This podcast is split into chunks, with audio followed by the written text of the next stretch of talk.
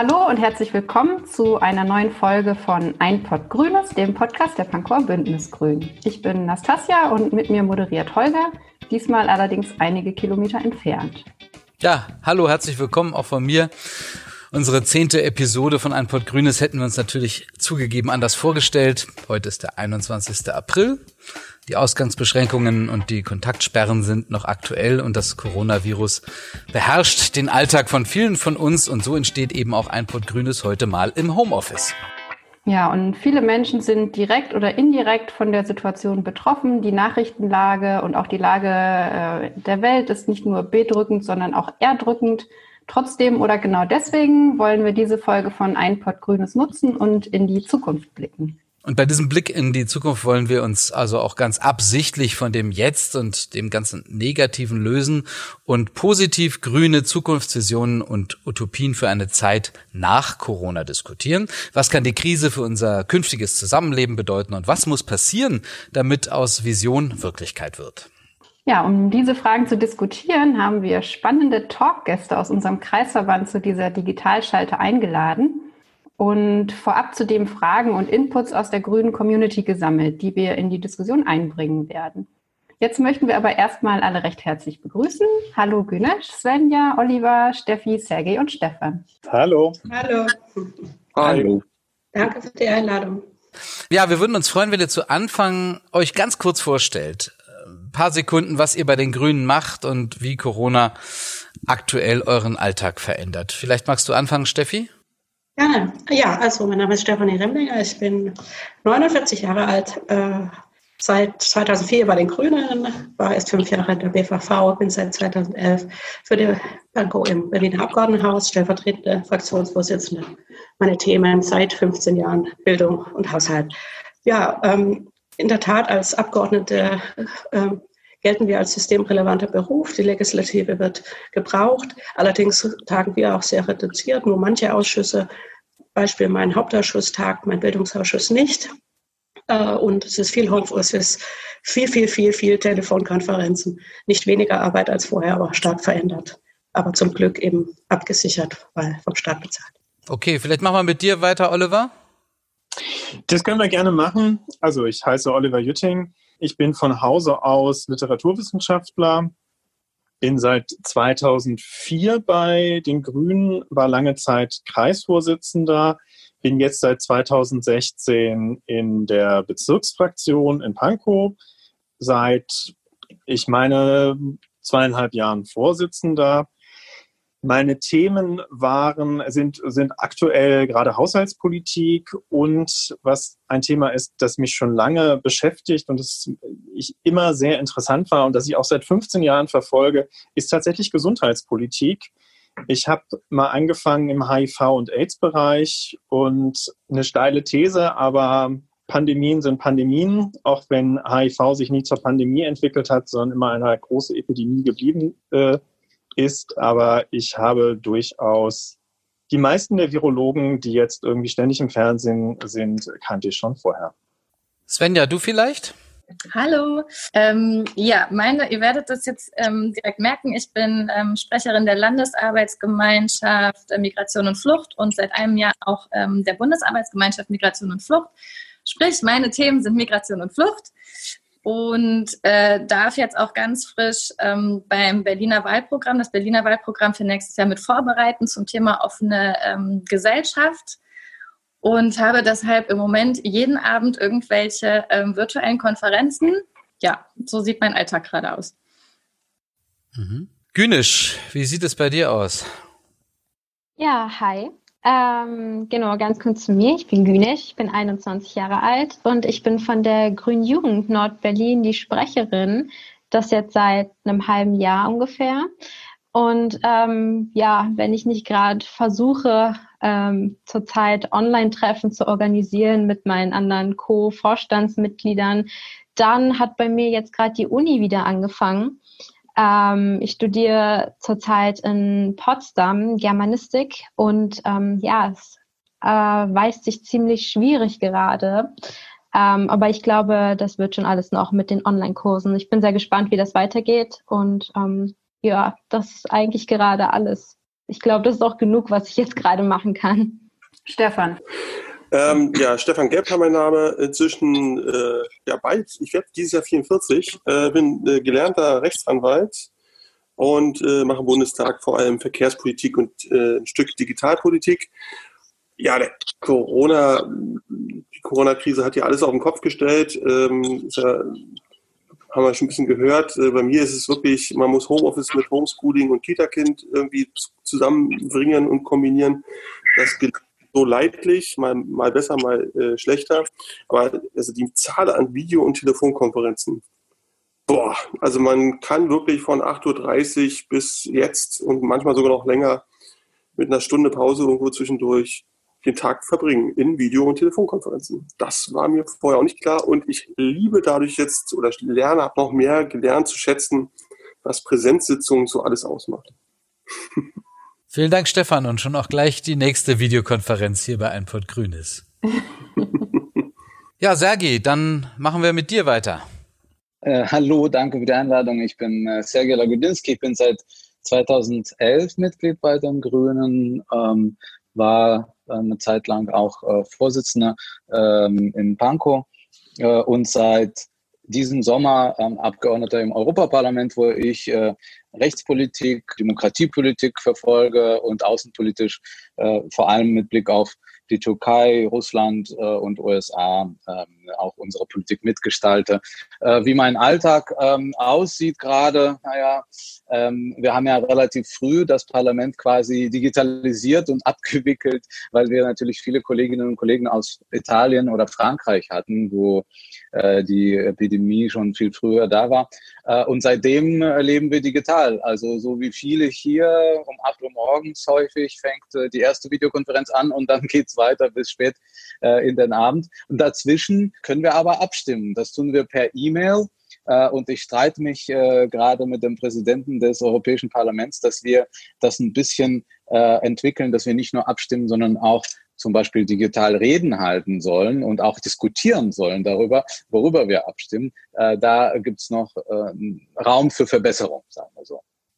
Ja, danke euch für die Vorstellung und die Einblicke in eure grüne Arbeit, in euren Alltag. Im nächsten Teil wollen wir uns jetzt mit euren positiven Zukunftsvisionen und Utopien für eine Zeit nach Corona beschäftigen. Und einsteigen wollen wir mit dem Thema solidarisches Zusammenleben. Also, wir haben uns überlegt, wir führen das ein bisschen ein. Wir haben uns auch ein bisschen Gedanken im Vorfeld gemacht. Wir erleben ja in der Corona-Krise gleichermaßen Solidarität in der Nachbarschaft, im Kiez oder aber auf der anderen Seite auch Hamsterkäufe im Supermarkt. Über Nacht werden milliardenschwere Rettungspakete äh, in Deutschland aus dem Boden gestampft. Aber eine Einigung auf die gemeinsame Aufnahme von Schulden in der EU wird bisher von Deutschland und anderen abgelehnt. Länder sichern sich selbst ganz nach dem Trumpschen My Country First. Zuerst die Masken und die Schutzausrüstung oder schnappen sie einander weg. Wir lassen zigtausende Erntehelfer ins Land, die unseren Spargel stechen, aber bei Geflüchteten in Not werden gerade mal 50 Kinder aus den völlig überfüllten Flüchtlingslagern auf den griechischen Inseln in Sicherheit gebracht. Und dann gibt es da natürlich auch noch Regierungen, die die Krise sogar nutzen, um die Demokratie auszuhöhlen. Ja, während einige Entwicklungen Hoffnung machen, läuft vieles in die falsche Richtung. Anstatt die aktuelle Situation aber zu bewerten, möchten wir jetzt versuchen, uns von der Realität zu lösen und den Blick in eine imaginäre Zukunft richten. Mal angenommen, ab morgen würde alles in die aus eurer Sicht richtige Richtung laufen. Wie würde unser Zusammenleben vor Ort, aber auch mit unseren europäischen Nachbarinnen und Nachbarn in einer perfekten Post-Corona-Welt aussehen? Wer von euch möchte beginnen und uns mitnehmen auf die Reise in eine optimale Zukunft? Freiwillige vor. Eine Meldung, Oliver? Ja, Steffi, wenn du magst, hau rein. Oder wollte Oliver? Achso, ich. Also, ich würde sagen, wir haben, also nur positiv denkend, wenn wir die Solidarität, die wir jetzt in Nachbarschaften haben, die wir aber auch äh, generationsübergreifend haben, dass wir zum ersten Mal in der menschlichen Geschichte sagen, jeder Mensch soll überleben. Keiner, noch der älteste Kreis, darf jetzt einfach äh, sterben. Das ist eine unglaubliche zivilisatorische Errungenschaft und die müssen wir jetzt nur noch grenzenübergreifend ausbilden, die internationalen Institutionen so stärken, dass wir verständigungsfähig sind, dass wir ähm, wir zueinander fassen. Also das Einzige, was wir noch abräumen müssen, ist eben, dass die Solidarität ähm, und auch die Vernunft und das Gefühl, dass wir eingebunden sind, dass wir nicht nur Individuen sind, die alles allein bestimmen, sondern dass wir äh, uns gegenseitig schützen müssen, dass wir zusammengehören, das über unsere Landesgrenzen ausdehnen, über Europa im Zweifel auch hinaus. Das eigentlich übersetzen, was wir im Kleinen jetzt im Alltäglichen erleben und eben auch erleben, dass gerade das Menschliche, das Humane und nicht nur das Digitale uns zusammenhält und glücklich macht. Sergi und Svenja, wollt ihr ergänzen? Ja. ja. Äh, um jetzt alle Kritik rauszulassen, ich versuche das jetzt auch alles sehr positiv zu formulieren. Ähm, wenn wir was aus der, einer globalen Pandemie lernen können, ähm, dann ist das für uns, dass wir schon längst eine globale Migrationsgesellschaft sind und in, in meiner Vision, in äh, der ähm, Utopie schlechthin, haben wir das alles verstanden. Das kann jeder so leben, also ungehindert seiner Herkunft, seiner Nationalität, seines Geschlechts. Es ist basierend auf der Annahme, dass alle Menschen gleich sind und wir alle dieselben Menschenrechte haben. Haben wir eine Gesellschaft, in der jeder auf den anderen Rücksicht nimmt und das eben nicht nur im, ähm, der Nachbar, die Stadt, der Landkreis oder das Land, sondern eben auch darüber hinausgehend, ähm, wir sind nicht mehr eurozentrisch, sondern wir verstehen uns global und nehmen da auch die Menschen mit. Sergej, aus der, aus der europäischen Vision Perspektive. EU, genau. Ja, na, wenn es um positive Visionen äh, geht, dann sind wir es vielleicht nicht gewohnt, ne? also da, darüber zu sprechen und was Positives zu entwerfen. Äh, allzu oft äh, gucken wir gerade äh, die Tage auf die Probleme. Ich glaube, das, was diese Krise äh, uns gelernt hat, ist, dass wir eine neue, vielleicht eine Neutarierung, Austarierung zwischen dem gemeinschaftlichen und dem, dem individuellen versuchen sollten. Das lernt uns ja auch, dass wir hier in einer Situation haben, wo wir für etwas Gemeinsames ja, äh, streiten, ja, da für die Solidarität mit älteren Menschen, mit Risikogruppen und so weiter einerseits und andererseits auch darauf schauen, wie können wir unsere Freiheiten, ja, unsere individuelle Entfaltungsfreiheiten auch äh, erhalten und gestalten. Und das ist etwas, was vielleicht wir aus dieser Krise lernen, ähm, dass diese Solidarität äh, nicht nur in Krisenzeiten dazu gehört und nicht nur, wenn wir äh, sehen, wie Menschen sterben im Mittelmeer, ja, äh, sondern gelebte Solidarität äh, fängt bei uns ähm, auch in unserer Gegend an und endet da aber nicht. Ja, genau das, was ähm, äh, Svenja auch gesagt hat. Und das wäre also, wenn eine positive Vision, ob wir da hinkommen, ist eine andere Frage, aber wenn eine, dann ist es doch ähm, eine Vision, wo Europa endlich zu sich selbst gefunden hat. Ja? Wir suchen ja schon seit Jahr, Jahr, Jahrzehnten oder seit Jahren gerade, was ist es, was wir sind? Was macht uns aus? Und vielleicht ist so eine Erschütterung genau das, was wir brauchen, um zu verstehen, wir können diese Welt gestalten. Negativ gesagt, wir können in dieser Welt nur überleben, ja, als Gesellschaften, als, als Demokratien nur wenn wir füreinander da sind und auch Corona-Bonds hin oder her, ja, auch finanziell, wirtschaftlich, aber auch zwischenmenschlich, auch für unsere Nachbarn äh, in Europa und äh, darüber hinaus da sein. Also ich glaube, ich würde mir wünschen, dass wir verstehen, dass wir nur diesen einen Planeten haben und äh, dass wir auf diesem Planeten zusammen sind. Wir haben mit diesem Virus und das ist für dieses Virus genauso wie für alle anderen Viren, äh, die kennen keine Grenzen. Also die, die, die kennen keine Grenzen und ob da nun Regelungen in Schweden anders sind als in Norwegen oder in Deutschland oder in Südafrika, solange wir auf diesem Planeten sind und solange wir irgendwie eine Form der globalen Zusammenarbeit haben, müssen wir uns miteinander verständigen. Und ich würde mich total freuen, und da könnte der Gesundheitsbereich der Bereich sein, der da auch vorangeht, dass wir eine solche globale Verständigung finden.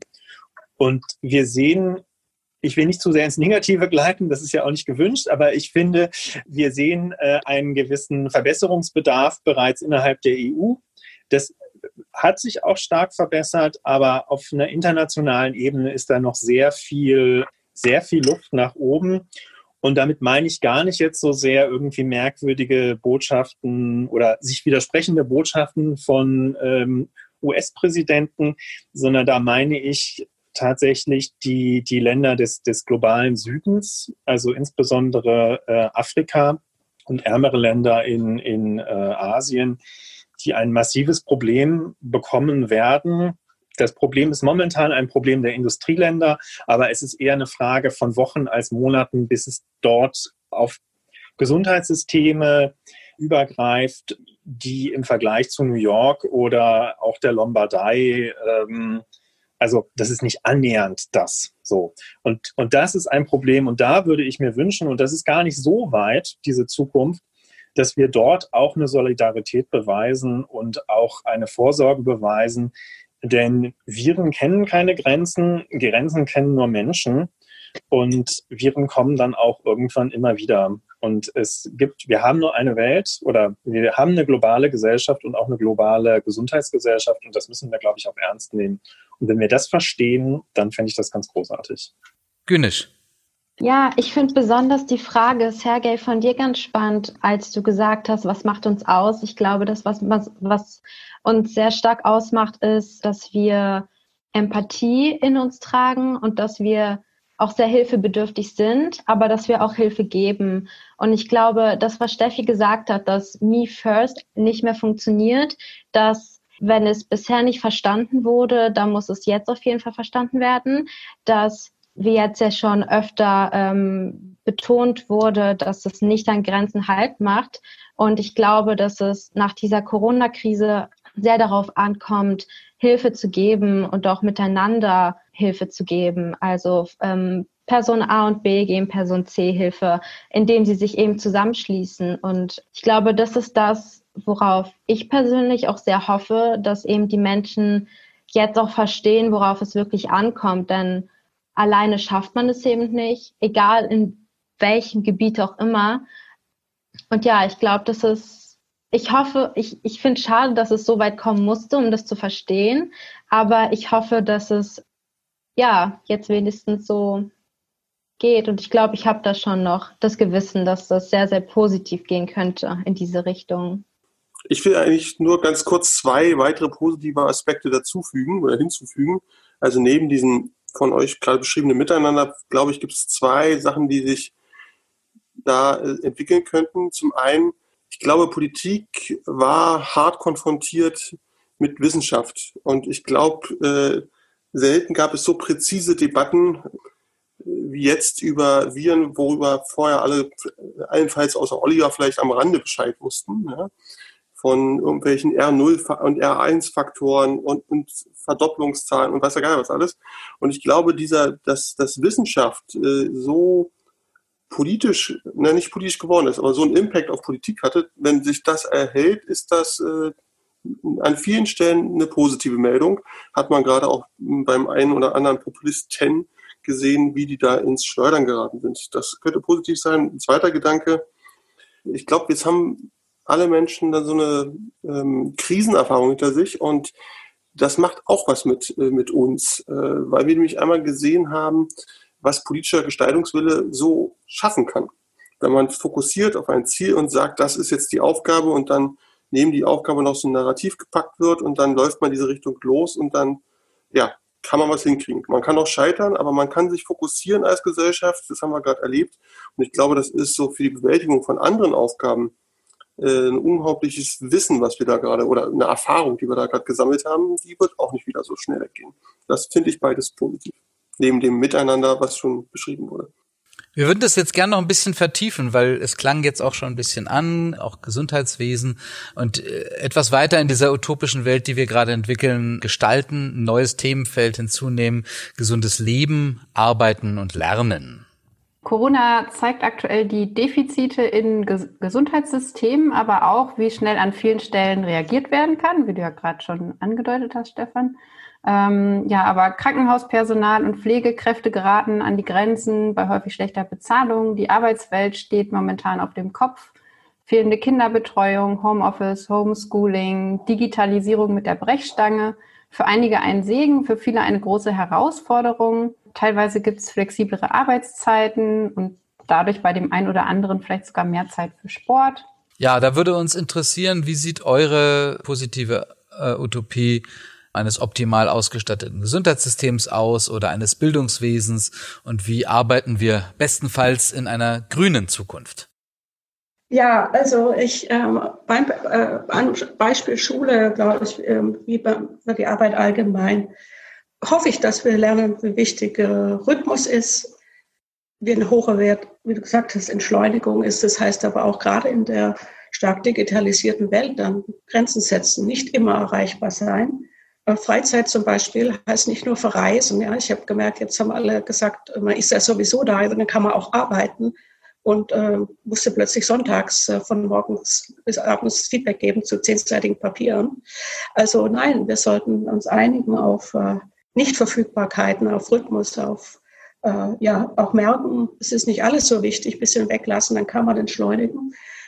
Wertschätzung, Wertschätzung, Professionen merken, glaube ich, gerade jetzt auch alle Eltern, die Homeschooling machen, eine neue Wertschätzung für das schulische Personal, für die unterschiedlichen Rollen, wie wichtig Beziehungen sind, aber dass die Beziehung zwischen Eltern und Kind was anderes ist als zwischen Pädagogin und, und Schülerin und Schüler. Dass äh, ja auch da jetzt praktisch ist für die Schule ein völlig neues Gefühl ist, dass alle gern zur Schule gehen würden. Dass auch Schüler sagen, mir fehlt die Schule. Und ja, auch gerade am Beispiel Schule wir sehen können, eine Mischung aus neuen Formen des Lernens mit der Inthilfe digitaler Techniken, aber nichts, nichts kann die soziale Beziehung ersetzen. Lernen kann nur über soziale Beziehungen in Verbindung mit sozialer Beziehung funktionieren. Gerade die Schwäch äh, Schwächeren, die Benachteiligten, die kleinen Kinder brauchen auch diese Beziehung. Das heißt, wir können nie nur digital unterwegs sein, äh, auch wenn, auch wenn das gerade so ein richtiges Reallabor ist, einen richtigen Push gibt für, für die Digitalisierung in, in allen Bereichen.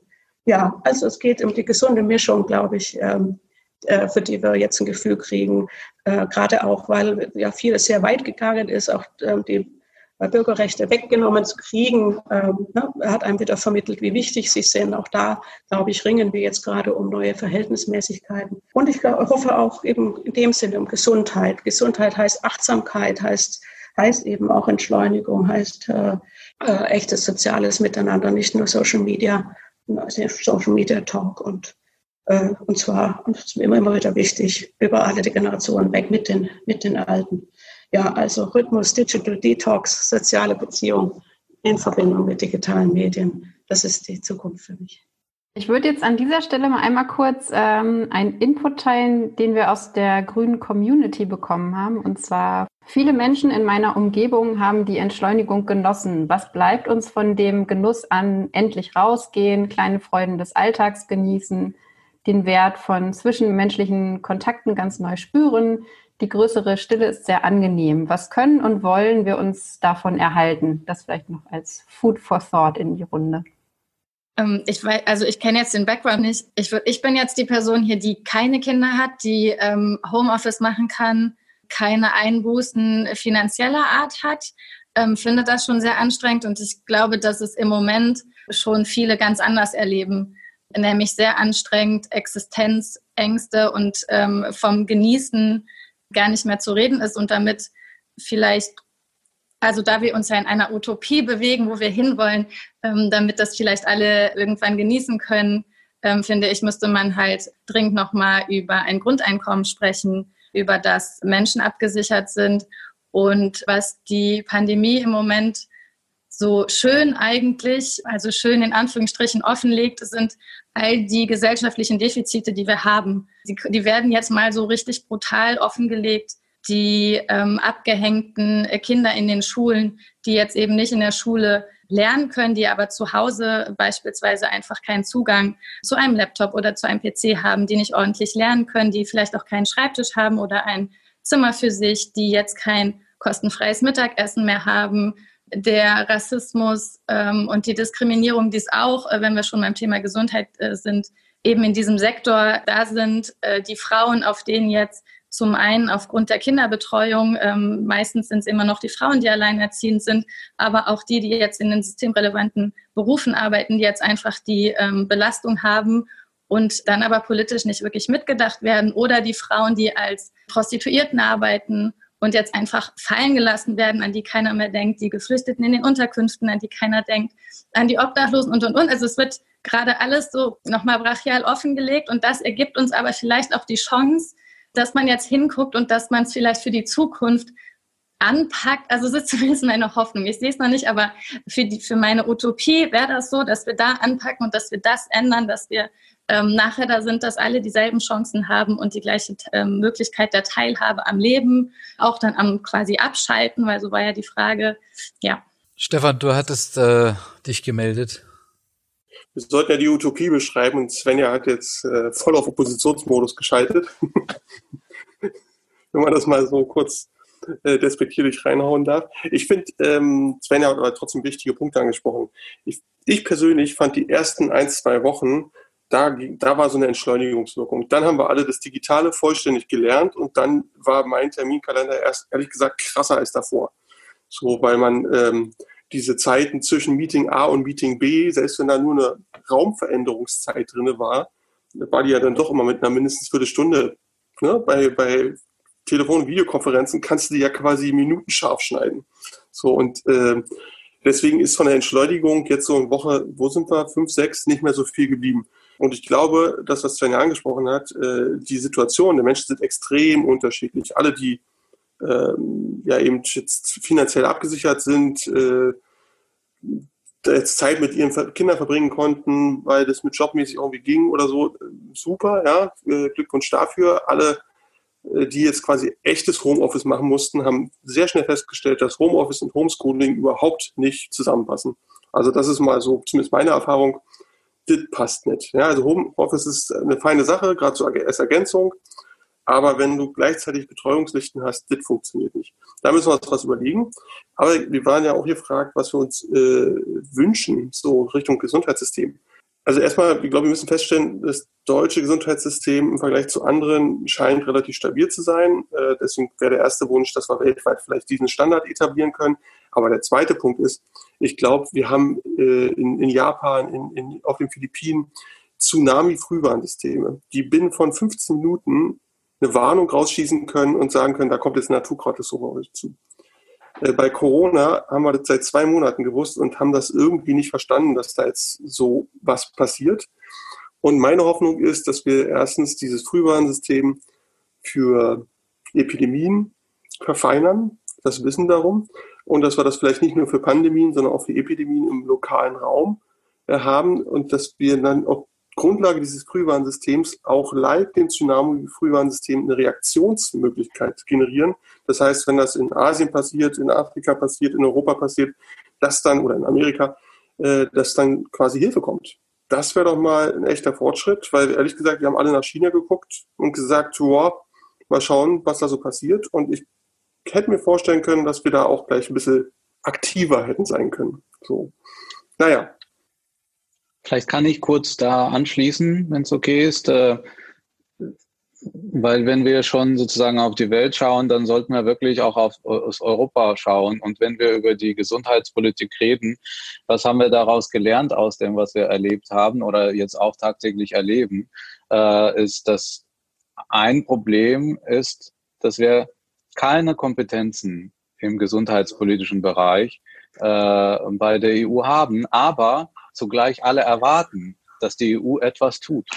Und das ist ähm, für mich ähm, etwas gewesen, was ich mitnehme. Ja? Also äh, die, just dieselben Menschen, ähm, äh, die immer gesagt haben, die EU muss weniger äh, Kompetenzen haben, sind diejenigen, die jetzt kommen. Ah, seht ihr? Ja, die EU hat hier in diesem Bereich nichts zu sagen und hat auch nichts gebacken gekriegt. Und das ist doch genau der Punkt. Ja, dann müssen wir es ändern. Das bedeutet, dass wir in der Zukunft eben äh, die Kommission, aber auch viele, wir haben ja eine Agentur, die ähm, äh, sich mit, mit äh, Pandemien äh, oder Infektionen auf der europäischen Ebene befasst und so weiter und so fort. Aber wir müssen hier ein System schaffen, und zwar europaweit was fit ist, äh, um einer Koordination und vielleicht auch darüber hinaus in solchen Situationen äh, äh, zu übernehmen. Und grundsätzlich, ich würde nicht sagen, dass bei uns allen hier jetzt Urlaub äh, ausgebrochen ist und wir alle irgendwie in unseren Betten wälzen äh, von morgens bis abends. Aber tatsächlich, was ich merke, ist, wir sind aus einem äh, aus einem Modus ähm, so Autorasen, ja, also so Raserei raus und sind in Modus vor, vorausschauendes Fahren umgeschaltet. Ja? Wir können das auch äh, fahrradmäßig sagen, ja? vorausschauendes Radeln. Ja? Das ist ja grundsätzlich eine Schlussfolgerung aus dem, was wir, was wir auch politisch hier lernen. Wir haben es vergessen, für bestimmte wichtige Dinge, für Krisen, für Pandemie, für Gesundheit, im sozialen Bereich und so weiter, uns vorzubereiten und in drei, vier Schritten zu denken. Das ist ja das Gleiche wie in der Klimapolitik. Und das ist das, was wir lernen. Wir müssen auch nach der Krise vorausschauend äh, fahren und vorausschauend planen und wissen, äh, das nächste Virus äh, kommt auch irgendwann. Aber es kommen auch Klimakatastrophen. Und es, äh, also jetzt bin ich nicht, nicht, besonders optimistisch, ne? aber es kommen auch äh, Klimaveränderungen. Es kommen auch soziale äh, Veränderungen durch auch diese Belastungen, die wir jetzt bekommen, finanzielle Belastung. Also lasst uns diesen Modus, äh, ähm, nicht Passivität, sondern vorausschauendes Handeln äh, beibehalten. Günisch. Ja, ich würde gern ähm, zum Bereich der Bildung noch mal was sagen. Und zwar hatte ich ja schon angesprochen, dass jetzt bei mir ähm, ja das Online-Semester begonnen hat. Das ist ja, das habe ich mir am Anfang gar nicht so schwierig vorgestellt. Aber ähm, es ist wirklich so viel schwerer, als man es sich vorstellt, weil ähm, ähm, jemand von euch weiß es leider gerade gar nicht mehr, hat erwähnt, wie wichtig soziale Kontakte sind und auch das soziale ähm, Miteinander. Und ja, das sieht man ja dabei, wie man miteinander kommuniziert.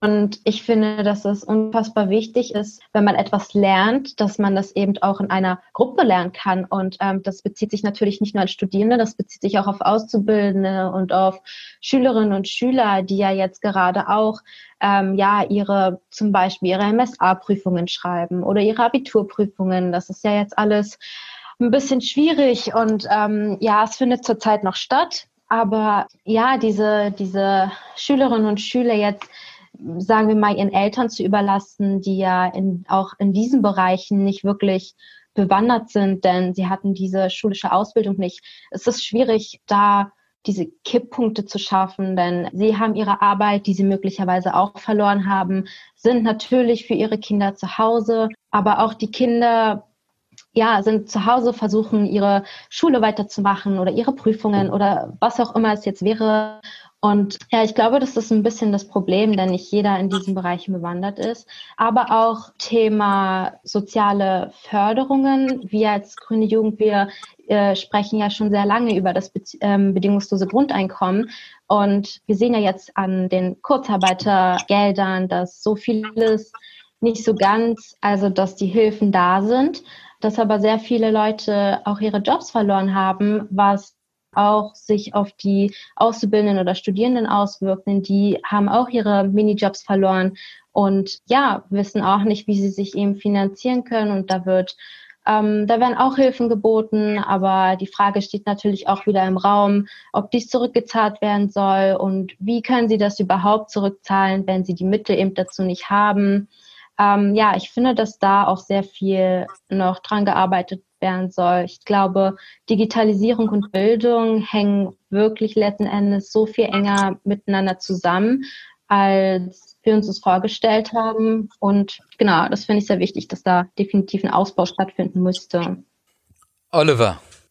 Das kann ich nur unterstreichen und ich fand es total gut, was du gesagt hast, Günesch, mit dem, dass man halt auch einen Raum braucht, in dem man lernen kann und auch andere Menschen braucht. Und vielleicht ist, oder also das ist das, was ich für mich selber gerade rausziehe, wie wichtig mir solche Begegnungen mit anderen Menschen dann auch im Alltag sind. Und das ist das eine. Das andere ist aber, Digitalisierung muss auch möglich sein. Also im Bezirksamt Pankow ist Digitalisierung gerade einfach nicht möglich, weil wir jahrelang bestimmte Entwicklungen verschnarcht haben, manchmal auch bewusst verstreichen haben lassen aus politischen, ideologischen Gründen, wie auch immer. Das waren dann eher weniger wir, sondern andere Fraktionen. Aber da würde ich mir sehr wünschen, dass wir da sehr, sehr bald sehr viel besser werden.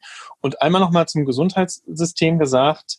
Ich denke, wir machen das in Deutschland sehr gut. Und wenn man in ausländische Presse guckt, dann fragen sich gerade von der New York Times über den Guardian äh, alle, was denn Deutschland eigentlich so viel besser macht.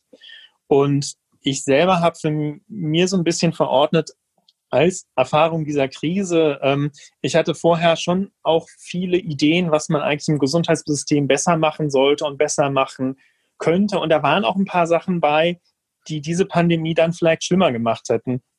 Und ich habe mir selber vorgenommen, das einmal meine Überzeugungen auf den Prüfstand zu stellen. Und äh, das ist, das ist, denke ich, meine größte Pandemieerfahrung, einmal sich selber nochmal zu überlegen, ob die Überzeugungen, die man hatte, der Realität und auch einer neuen Realität standhalten. Danke und ich, glaube, Oliver. und ich glaube, das ist auch was sehr Grünes. Wir sind nicht links, wir sind nicht rechts, wir sind vorn. ja, danke dir. Äh, wir wollen jetzt noch mal zu einem weiteren Thema überschwenken, und zwar Klima, Energie und Mobilität. Und äh, Holger leitet noch mal ein. Also was wir gesehen haben ja, der Shutdown zeigt, wie wir weltweit, aber auch lokal schnell auf Krisen reagieren können. Also in Berlin zum Beispiel poppen vielerorts neue breite Fahrradwege auf. Wir freuen uns, dass weltweit Emissionen ähm, plötzlich sinken und Unternehmen ihre Produktion umstellen.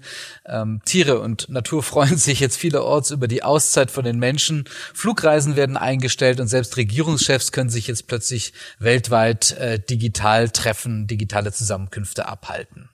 Wir wollen jetzt noch mal zurück in die Utopie wandern. Äh, stellen wir uns mal vor, Corona wird als die Chance genutzt, die Wirtschaft, Energieversorgung und Mobilität neu zu denken und umzugestalten.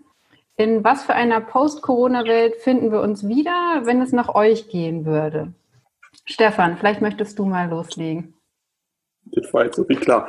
Ähm, also ich glaube, wir können immer mit Verkehr zu Beginn, äh, wir werden überprüfen, welche Reisen sind zum Beispiel notwendig. Damit meine ich jetzt explizit nicht die Urlaubsreise, sondern eher die Dienstreisen, die ja doch äh, viel sind. Auch das, was an Pendlerverkehren stattfindet. Ähm, man stellt sich vor, äh, man würde einmal in der Woche, jeder Arbeitnehmer, der quasi Bürojob hat, würde einmal in der Woche zu Hause bleiben. Das sind ja jetzt schon relativ viele, die im Dienstleistungsbereich unterwegs sind ähm, und dort Büroarbeit machen. Das wäre dann für diese Berufsgruppe ein Fünftel weniger Verkehr. Wenn man sich das vorstellt, das könnte schon richtig einen Effekt auslösen. Wenn man dann überlegt, äh, warum beginnen eigentlich alle Schulen, alle, die viele Unis, die meisten Betriebe so rund roundabout um acht, um halb neun, um neun. Wenn man das ein bisschen mehr uns zerren würde, hätten wir morgens im Berufsverkehr auf einmal viel mehr Platz.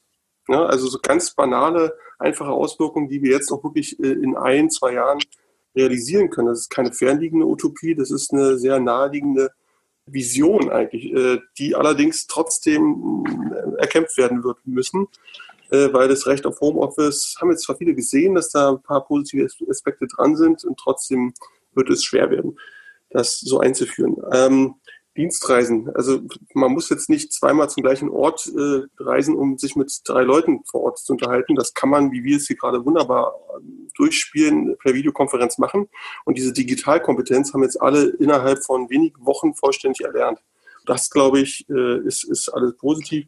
Und für die fernere Zukunft und vielleicht auch für die persönliche Zukunft, vielleicht haben auch einige Leute entdeckt, dass es entstressend sein kann, nicht immer den nächsten Urlaub zu planen und ganz weit weg und dafür sich zu, zu fokussieren und Stress zu machen, dass man da auch das alles irgendwie hinkriegt, äh, dann auch sein Kreuzfahrtschiff da führt, eine Woche irgendwie glaubt, entspannen zu können, nachdem man den ganzen Stress der Hinreise gehabt hat, sondern dass es vielleicht naheliegender ist, ähm, einfach die Seele baumeln zu lassen, dafür auch im Nahfeld Möglichkeiten zu suchen.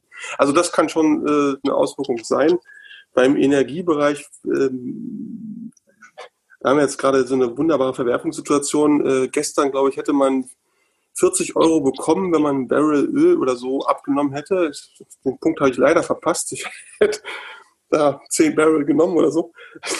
Ähm, was das mit der Energiewirtschaft macht und wie das die gerade durchschüttet und was da am Ende bei rumkommt, ähm, das, das ist schwer auszurechnen. Was wir gemerkt haben, die Sonne ist weiterhin da äh, der Wind auch und äh, die Energieversorgung ist da an der Stelle sicher. Hingegen, wenn jetzt äh, die Binnenschifffahrt, nur so ein kleines Detail, ausfällt, dann kommt das Mineralöl zum Beispiel gar nicht mehr den Rhein hoch nach äh, äh, Hessen oder ähnliches und dann äh, liegt dort unter Umständen eine Branche brach. Das heißt, vielleicht sind wir da beim Thema Systemrelevanz auch nochmal einen Schritt weitergekommen, um uns anzuschauen, wie wir uns wirklich aufstellen.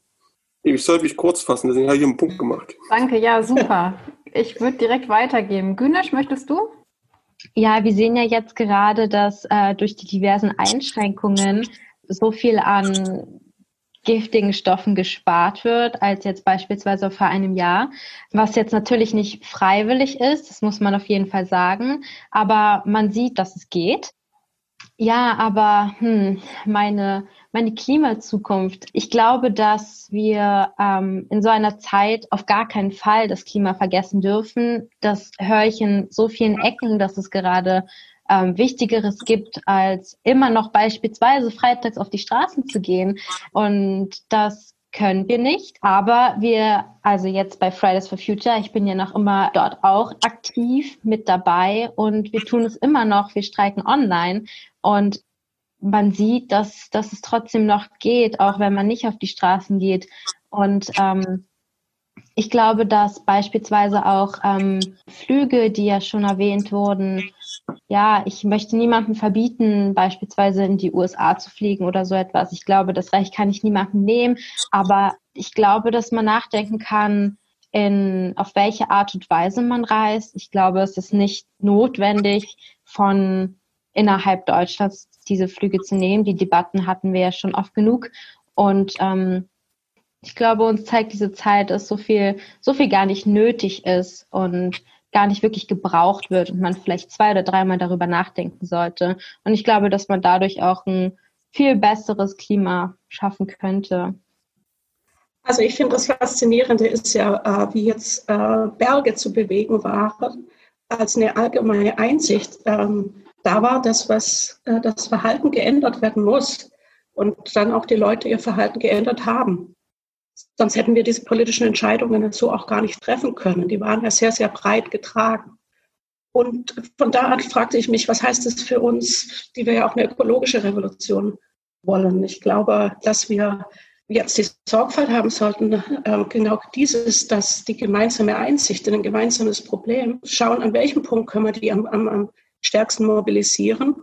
Und nicht direkt in, ihr sollt euer Verhalten umstellen, sondern sagen, sind wir uns nicht einig, dass Artenschutz und ähm, eine andere Form von Landwirtschaft, eine andere Form von Tierhaltung, die Erhaltung der Vielfalt unserer Lebensgrundlagen in Verbindung mit gesunden Lebensgrundlagen steht, dass gesunde Luft, ähm, neuer Gesundheitsbegriff von eben sich bewegen können, wohlfühlen in einer gesunden Umwelt, im Einklang mit der Natur, dass das Dinge sind, die wir wollen.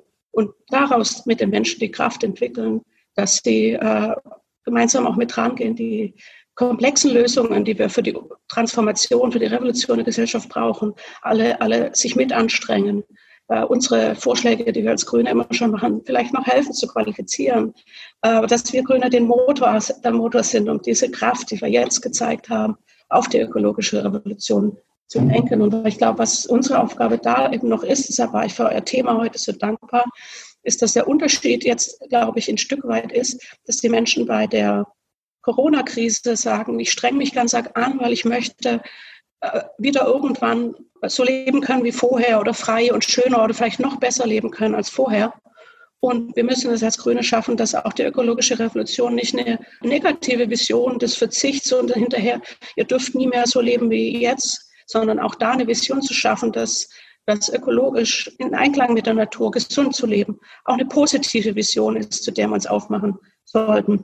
Wenn wir das schaffen, dann können wir wirklich auch da die Berge versetzen, die wir versetzen wollen und müssen. Und das, glaube ich, können wir von Corona lernen. Also ich würde eben über diese, diese Dynamik des, wo haben wir das gemeinsame Einsicht in, äh, wie nicht, was wir, was wir tun wollen äh, und nicht in, äh, ja genau, davon, davon ausgehend. Und ich glaube, der Konsens ist sehr groß bei der Tierhaltung, bei der, beim Artenschutz, beim Erhalt der Vielfalt unserer Lebensgrundlagen. Danke dir. Dann würde ich jetzt mal an Sergei weitergeben. Ja, ähm, äh, gerne da anknüpfend. Ich glaube, wir, äh, wir müssen aufpassen, dass wir jetzt wirklich eine Umgestaltungsagenda und eine Vision mitbringen und versuchen umzusetzen, aber dass wir nicht zu so äh, Gelegenheitstätern und Täterinnen werden, so sozusagen, dass wir das als Gelegenheit nutzen, etwas zu machen, was wir immer schon wollten.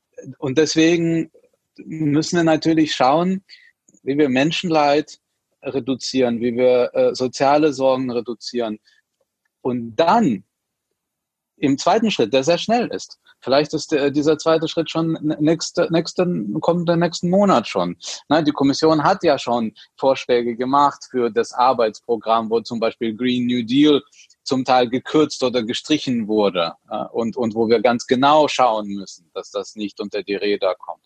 Aber in diesem zweiten Schritt sagen wir, das ist eine Gelegenheit für nach diesem Schock, was wir erlebt haben, etwas aufzubauen, was wiederum nachhaltig, vorausschauend ja, ähm, und das bedeutet im Endeffekt auch grün und sozial ist.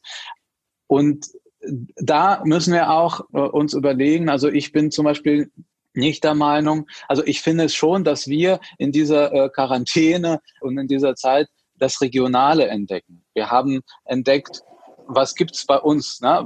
Wie kann man ein Leben genießen, auch wenn man ähm, äh, in unserem Bezirk oder in unserem Land dabei äh, unterwegs ist? Man muss nicht immer reisen. Aber auch, äh, gleichzeitig ist meine Sorge, dass wir nicht das Regionale, sondern das Provinzielle entdeckt haben. Und das darf nicht passieren. Wir dürfen nicht in Deutschland und Europa, wir dürfen nicht provinziell werden und auch darauf pochen, dass jetzt nicht gereist werden darf und soll und wir sollen eben nicht mit Chinesen zu viel und zu oft. Äh, ja, äh, also das wäre ja der, die falsche Richtung. Äh, wir müssen das wirklich als Chance betrachten, dass wir auf nachhaltiges Reisen setzen äh, und dass wir auf regionale äh, Produkte zum Beispiel auch setzen, aber nicht dabei auch zerstören, das, was wir eigentlich das Positive an der Globalisierung erlebt haben, nämlich, dass wir uns doch ein Stück näher äh, gerückt sind und dass es nicht mehr etwas Neues und, und Überraschendes ist, jemanden aus China oder aus Russland oder aus Afrika um die Ecke zu haben oder äh, ja, sich gegenseitig zu besuchen. Also das, das wird eine schwierige Situation äh, sein und wir müssen alles dafür tun, dass sozusagen das Regionale, das Nachhaltige, das Verantwortungsbewusste und das Globalbewusste äh, gewinnt und nicht das Provinzielle, das Einigeln, was äh, auch passieren könnte. Danke dir. Svenja, möchtest du weitermachen?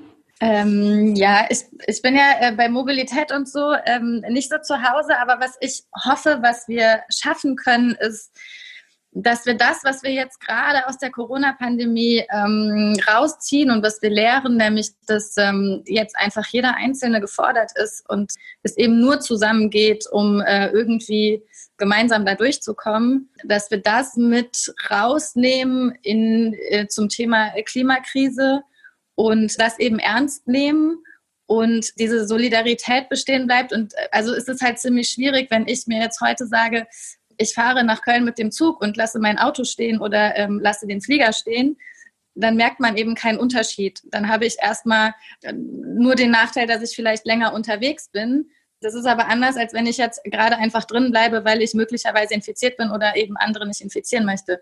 Wenn wir das aber alle machen, haben wir halt schon was gewonnen. Das heißt, dieses Verständnis, es geht nur gemeinsam. Ich hoffe, dass das überdauert und dass das auf die Klimakrise angewendet wird und dass wir lernen, dass wir dringend solidarisch mit den Schwächsten sein müssen, weil uns hier in Deutschland wird erstmal nichts passieren, zumindest nicht viel. Die Klimakrise, der Klimawandel wird uns erstmal nicht hart treffen. Das trifft andere und für die müssen wir das machen. Und da, wo wir nicht schnell genug sind, denen müssen wir halt die Hand reichen. Genauso wie wir das jetzt in der ähm, Corona-Pandemie eben auch machen müssen. So, dann wolltest du dich noch melden, Oliver. Wir haben viel über Solidarität gesprochen und haben das immer so ein bisschen darauf bezogen, dass wir solidarisch mit anderen Staaten und Menschen sein müssen. Ich glaube, wir müssen vor allem auch solidarisch mit unserem Planeten umgehen. Und da ist einmal die Klimakrise irgendwie ein wichtiger, wichtiger Punkt. Aber zur Klimakrise gehört auch eine Artenschutzkrise dazu. Dazu gehört eine Vernichtung von Lebensräumen und und weil immer alles mit allem zusammenhängt, also Vernichtung von Lebensräumen und die Krise des Artenschutzes führt halt dazu, dass zum Beispiel Pandemien häufiger werden oder dass es Epidemien öfter ausbrechen. Also die, die, die Verbindung ist einfach da. Und ich würde hoffen, dass, und dann hätte das wirklich eine gute, hätte diese Pandemie da eine, eine, eine sinnvolle Folge, ähm, dass wir diesen Zusammenhang stärker erkennen und darauf mehr achten und auch mehr auf unseren Planeten achten. Und dann würden sich auch viele andere Krisen durchaus entspannen.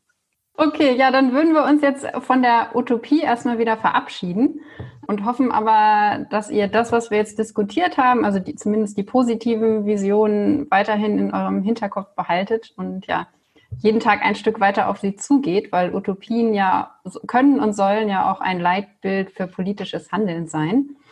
Genau, und jetzt kommen wir schon zum Schluss, bevor wir euch allen nochmal die Chance geben, einen letzten ähm, ja, Abschlusssatz mit uns zu teilen. Würden wir noch einmal kurz vorlesen, was wir über Social Media noch an Input eingesammelt haben. Und Holger legt los. Ja, da haben wir zum einen eine Mail bekommen. Ähm, Justus aus Niederschönhausen hat uns geschrieben ich finde es ziemlich spannend, wie wir die jetzigen Investitionen sinnvoll nutzen könnten, um unsere Wirtschaft sozial-ökologisch umzubauen. Also nutzen wir zum Beispiel das Geld, um die Lufthansa zu retten und binden die Investitionen dabei nicht an Auflagen, damit sie ihren Konzern im Anschluss entsprechend ökologisch umbauen müssen, ähm, damit nicht derselbe Fehler wie 2008 gem äh, gemacht wird.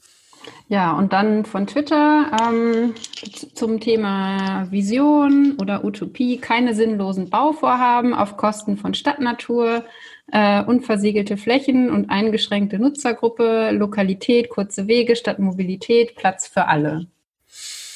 In die gleiche Kerbe schlägt der nächste. Ähm, über Twitter ist er gekommen. Planungsprozesse von Stadt, Architektur und Landschaft synchronisieren. Gesundheit verstanden als Zugang zur Natur und Naturerleben, sozial gerecht gestalten und die Bauordnung ökologisieren. Das ist schon sehr konkret. Und dann haben wir noch einen, das das ja? Genau, ebenfalls von Twitter. Da geht's äh, um Mobilität. Tegel sollte jetzt geschlossen werden. Flugverkehr fast null. Berlin kann die Einsparungen an Kosten an anderer Stelle gut gebrauchen zur Bewältigung der Corona-Krise. Und noch per Mail kam von Anja aus dem Landesverband, was müssen wir aus der Krise lernen? Stichworte Wirtschaftsweise, Investitionsprogramme für die Wirtschaft. Zentrale Frage, wie können Staatshilfen an Klimaziele gekoppelt werden? Wie können wir verhindern, dass der Klimaschutz vergessen wird? Was bedeutet das für uns im Land Berlin und in den Bezirken? Genau, und jetzt würden wir schon zur Abschlussrunde kommen. Wir haben eigentlich geplant, noch ein bisschen länger darüber zu sprechen, aber ja, da ihr irgendwie so viele Ideen und Input hattet, ist die Zeit jetzt ja, schon so gut wie um. Deswegen machen wir es jetzt kurz. Und wir würden uns freuen, wenn ihr alle in einem kurzen Satz nochmal zusammenfassen würdet, wie wir es aus eurer Sicht schaffen, dass aus Visionen Wirklichkeit wird und was ihr selber dazu beitragen wird, wollt oder was eben politisch geschehen muss. Und los geht's mit Sergej. Ich, für alle diese, diese Punkte, die äh, äh, vorgelesen wurden, finde find ich, finde ich spannend. Aber hm, wie gesagt, es wird darauf ankommen, wie wir das umsetzen. Ich halte wenig davon jetzt bei, äh, in dieser äh, äh, Rettungsphase, wo es wirklich auch darum geht, ähm, nicht nur und nicht so sehr die Gewinne für Großunternehmen zu sichern, sondern es geht darum, muss man auch offen sagen, äh, Existenzen für die Mitarbeiterinnen und Mitarbeiter zu sichern. Das ist das Erste woran wir erst einmal denken müssen. Und wenn es um Lufthansa geht, ganz ehrlich, ich glaube nicht, dass es darum geht, äh, äh, Subventionen Lufthansa zu geben äh, bis zum geht nicht mehr, sondern das Ergebnis wird sein, dass Lufthansa wahrscheinlich ein verstaatlichtes Unternehmen wird. Und dann ist doch die Frage im zweiten Schritt, wie gestalten wir denn diese Recovery Stage, ja, also den nächsten Schritt so, dass wir tatsächlich ein umweltbewusstes und klimabewusstes Unternehmen aus Lufthansa machen. Aber dann ist das die Verantwortung der Regierung ja, und des Staates, weil dann der Staat da auch die Mehrheit haben wird. Und so Schritt für Schritt müssen wir das durchgehen. Aber ich halte wenig davon, jetzt quasi, wie gesagt, also äh, kein Gelegenheitstäter-Habitus. Äh, wir, wir sollen jetzt nicht den Bürgerinnen und Bürgern sagen, wir werden euer Unternehmen nicht retten, außer das Unternehmen bessert sich. Nein, Menschen erwarten, dass wir jetzt für sie und für ihre Kinder, zumindest für die kommenden Monate, soziale Sicherheit irgendwie ja, gestalten können. Aber nicht vergessen, danach kommt die echte grüne Arbeit, nachhaltige Arbeit. Äh, das wird dann daran entschieden, wie wir dort sozusagen die Zukunft in den kommenden Jahren gestalten. Danke, Sergej. Ähm, jetzt würde ich dann äh, Svenja bitten um ihr Fazit. Äh, die Vision, da wo wir hinwollen und das Überstehen der Pandemie geht nur über ganz klein Leave No One Behind. Und wenn wir eine ähm, gerechte und gleiche Welt wollen, der alle dieselben Chancen haben, Pandemien, äh, andere Krisen etc. zu überstehen und Chancen zu nutzen, dann geht das eben nur so. Und weiter geht's mit Stefan, bitte. Also ganz kurz, ich glaube wirklich, wir haben die Erfahrung aus der Corona-Krise, wie man mit Krisen umgehen kann, wie man schnell äh, daraus lernt und Punkte macht. Jetzt kommt keiner mehr auf die Idee, das Tempelhofer Feld mal eben einfach so zu bauen zu wollen, glaube ich zumindest. Und ja, Tegel muss geschlossen werden. Diesen Tweet habe nicht ich euch geschickt, aber es entspricht vollkommen meiner Auffassung, äh, dass wir da jetzt viel Geld sparen können. Und ja, wir können schneller werden, was Infrastruktur angeht. Das ist vielleicht das große Learning, dass man auch mit kleinen, vielen kleinen Schritten ähm, sehr viel bewirken kann. Und nach Stefan jetzt Steffi. Also, ich könnte es mir leicht machen und sagen, ich kämpfe einfach so jeden Tag weiter wie, wie bisher, weil ich habe ja den schönen Beruf, Politik zu machen. Aber wenn ich noch was Neues mache, dann gründe ich eine feministische Gewerkschaft weil es geht um die Dienenden und Sorgenden, sich um Menschen kümmernden Berufe. Das haben wir jetzt gelernt. Und ich will wissen, meinen die es ehrlich und werden diese Berufe auf oder klatschen wir nur? Danke, Steffi. Dann würde ich jetzt an Olli weitergeben.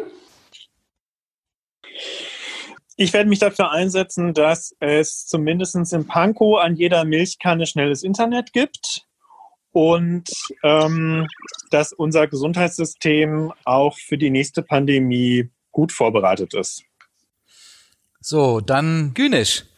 Oh je, so viel Druck für das Schlusswort.